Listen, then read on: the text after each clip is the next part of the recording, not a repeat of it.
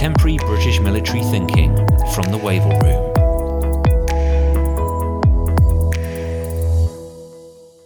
Leadership Lessons from Terrorists by Noel Webb.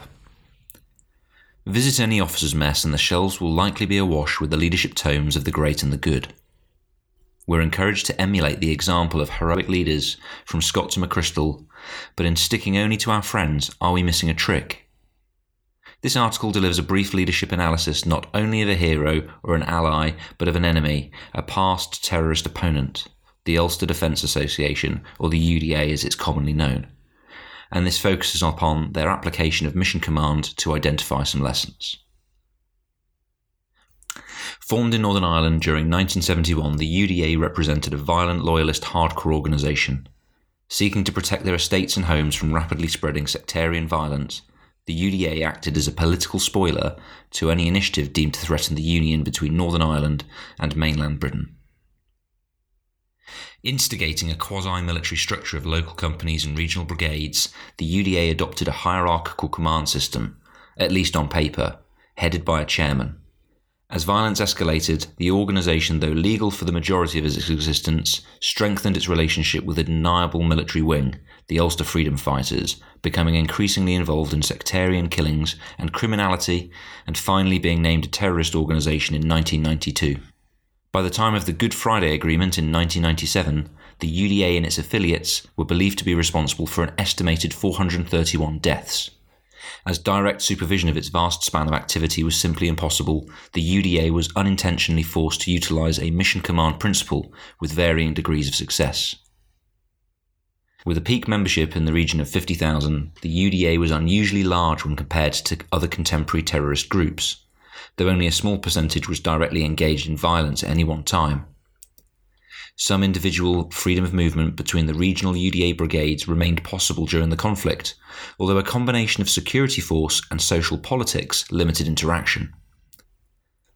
Thus, brigades became insular, in stark contrast to the Provisional IRA or PIRA, limiting the passage of information and innovation which negatively impacted upon operational effectiveness. Reflectively, such intellectual isolation may be identified within our own modern structures. Regimental, brigade, divisional, and service boundaries limit the flow of ideas, encouraging cottage industry approaches to solving similar organizational problems. The key to a successful mission command approach is the creation of trust between individuals, even for those actors engaged what appears to be an inherently immoral, for us, activity.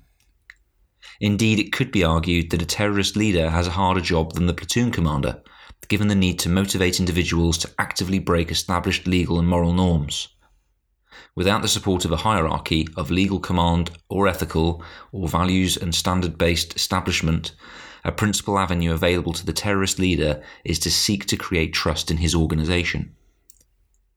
If a terrorist volunteer cannot trust that another member of the cell will assist in attack or won't hold their silence under interrogation, then the barriers to action rise exponentially.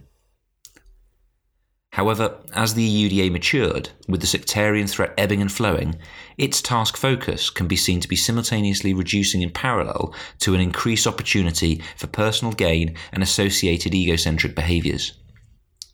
Instead of cohesion, increases in criminality, penetration, or simply the perception thereof by informers, and a lack of clear organisational vision eroded trust between individuals and sparked vicious internal violence the case of two brigadiers, representing the senior association leadership, entering a blood feud because one fathered children with both of the other's daughters is especially illuminating and obviously unthinkable in our own organisation. Moderates became disillusioned, abandoning the organisation and prompting a brain drain that left increasingly criminal elements remaining and resulting in the erosion of the UDA's public reputation and popular mandate.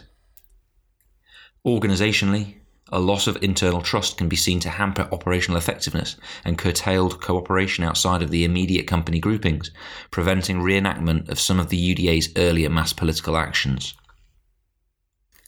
Many of us who have sat through a Ricky Gervais style change management seminar will know one of John Kotter's key steps in effecting organisational change is the establishment of a clear vision.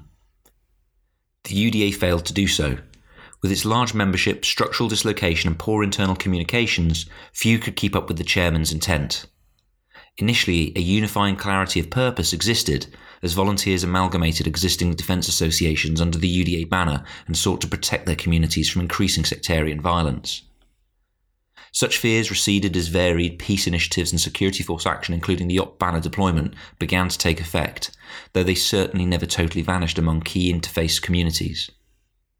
In contrast to the unifying sectarian threat, the UDA's organisational weakness is starkly obvious.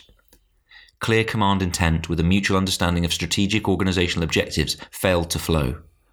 Instead, organisational resistance from regional brigades grew, often resulting in poorly coordinated, federalised actions and localised power brokers resisted centralised change.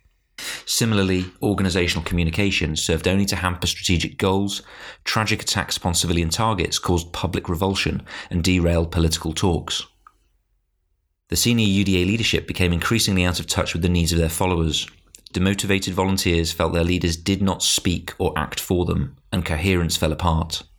Self styled as a democratic bottom up organisation, the UDA favoured a fireside chat style of direction, which carried the inherent risk of Chinese whispers.